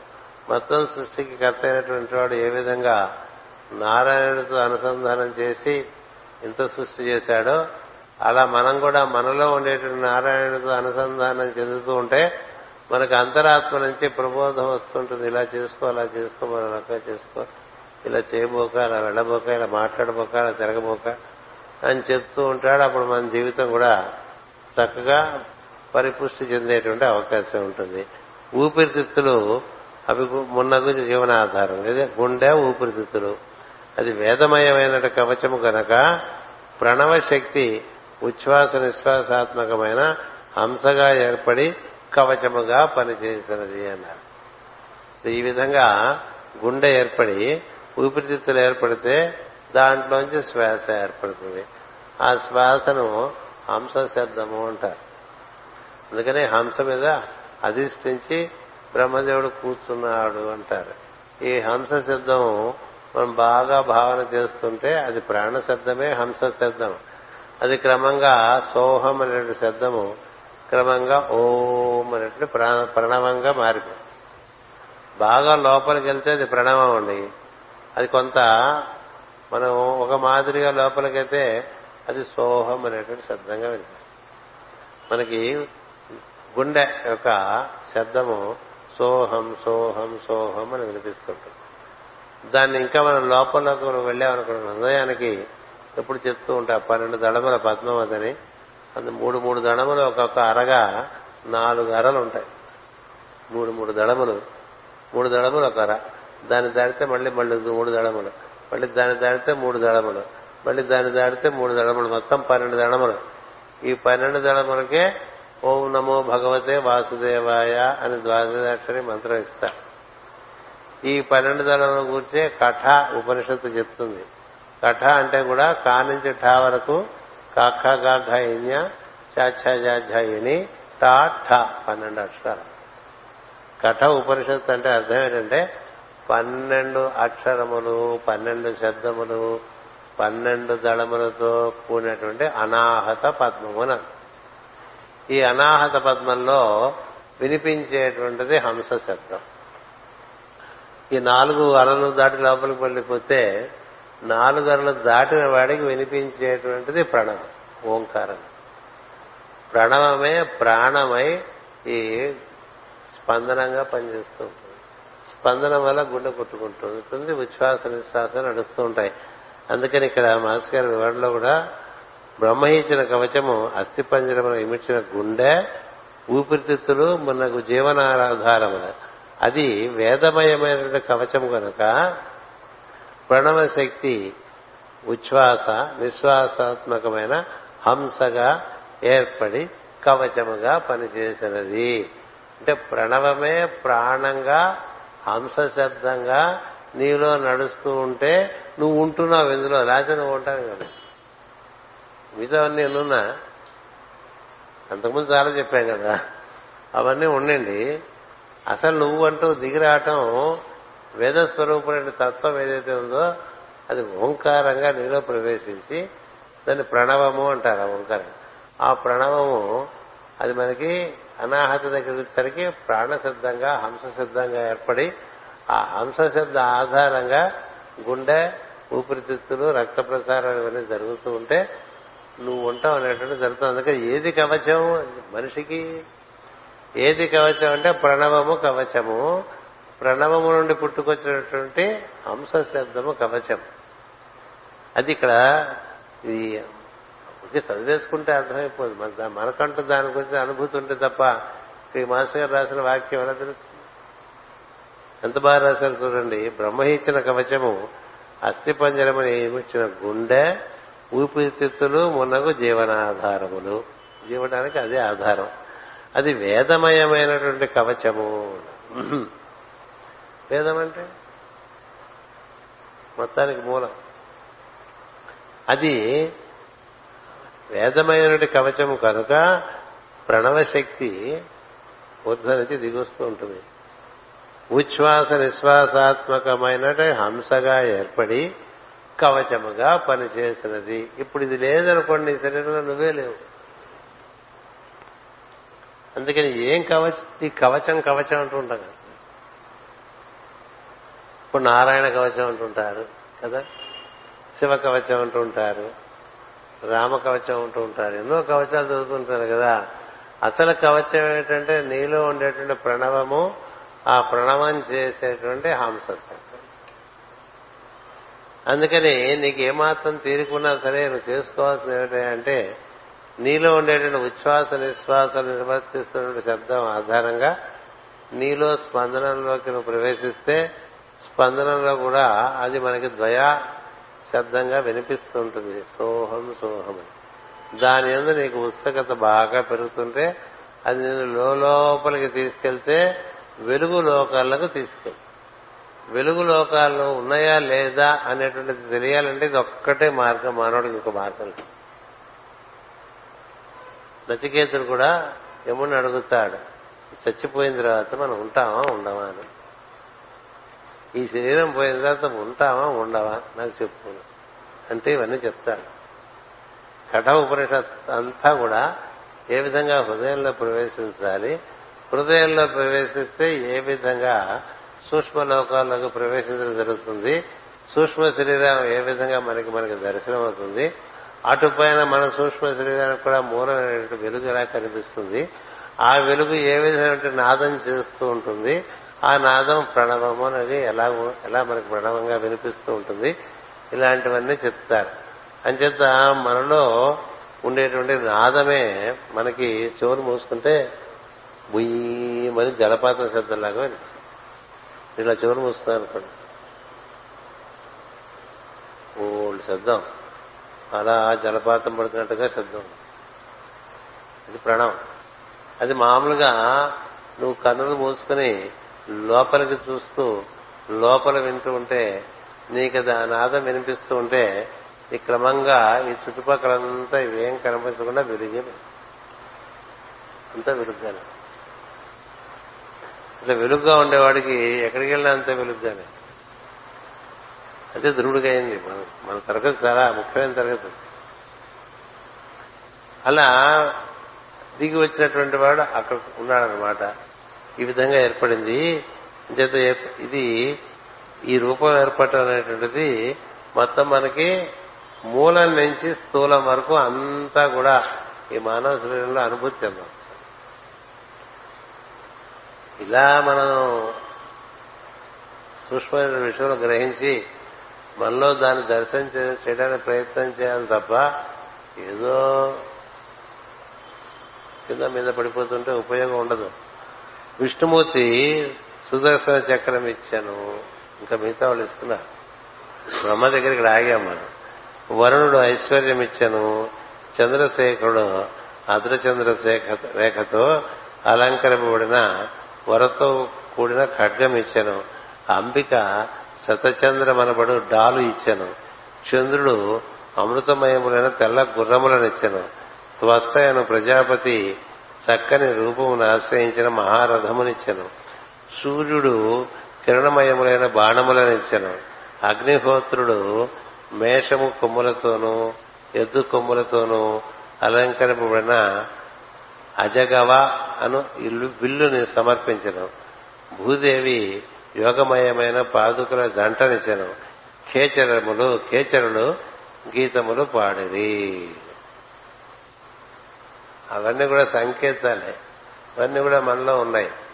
ఇప్పుడు చెప్పిన మనలో ఉన్నవి అవి ముందు కొంచెం నెమరు వేస్తుండండి. ఇవి మళ్ళీ తర్వాత తరగతిలో పై తరగతిలో మళ్ళీ నెమరు వేసుకున్నాం సుదర్శనాన్ని ఇచ్చాట అంటే లోపల దర్శనం చేయగలిగినటువంటి పొటెన్షియల్ ఇచ్చాడని అర్థం. సుదర్శనం అంటే మంచి దర్శనం అని అర్థం. తెలుసా? అది ఎవరి దగ్గర ఉన్నది? అని మొత్తం సృష్టి చక్రాన్ని దర్శనం చేయగలడు. ఎవరు? దాన్ని ధరించిన వాడు. అది ఇచ్చాట అంటే అర్థం ఏంటంటే లోపల దర్శనాలు జరిగేటువంటి యోగ్యత ఏర్పడింది అని అర్థం. చెప్దాలి నీకు. చాలా ఒకటి చెప్పేస్తే అట్లా బోర్డు ఇచ్చారు కదా మళ్ళీ. ఇది ఇంకొక పద్యం. సుదర్శనం వచ్చింది. చంద్రశేఖరుడు అర్ధచంద్రతో కూడిన కడ్డి మరి ఇవన్నీ మనకి మాస్టర్ గారు రహస్య ప్రకాశం అంటే అదే. అంటే ఏమిటో వివరించారండి. మన శరీరంలో అవన్నీ ఎట్లా ఉంటాయో వివరించారు. అందుచేత ఇవన్నీ మన అల్మారంలో పెట్టేసుకుంటే కుదరదు కదా చదువుకోవాలి కదా. ఏదో మనకి కొంత అనుగ్రహం ఉండటం చేత ఈ విధంగా చదువుకుంటున్నాం. స్వస్తి ప్రజాభ్య పరిపాలయంతాం. న్యాయేన మార్గేణ మహిమహేషా. ఓ శుభమస్సు నిత్యం. లోకా సమస్త సుఖినో భవంతు లోకా సమస్త సుఖినో భవంతు లోకా సమస్త సుఖినో భవంతు ఓం శాంతి శాంతి శాంతి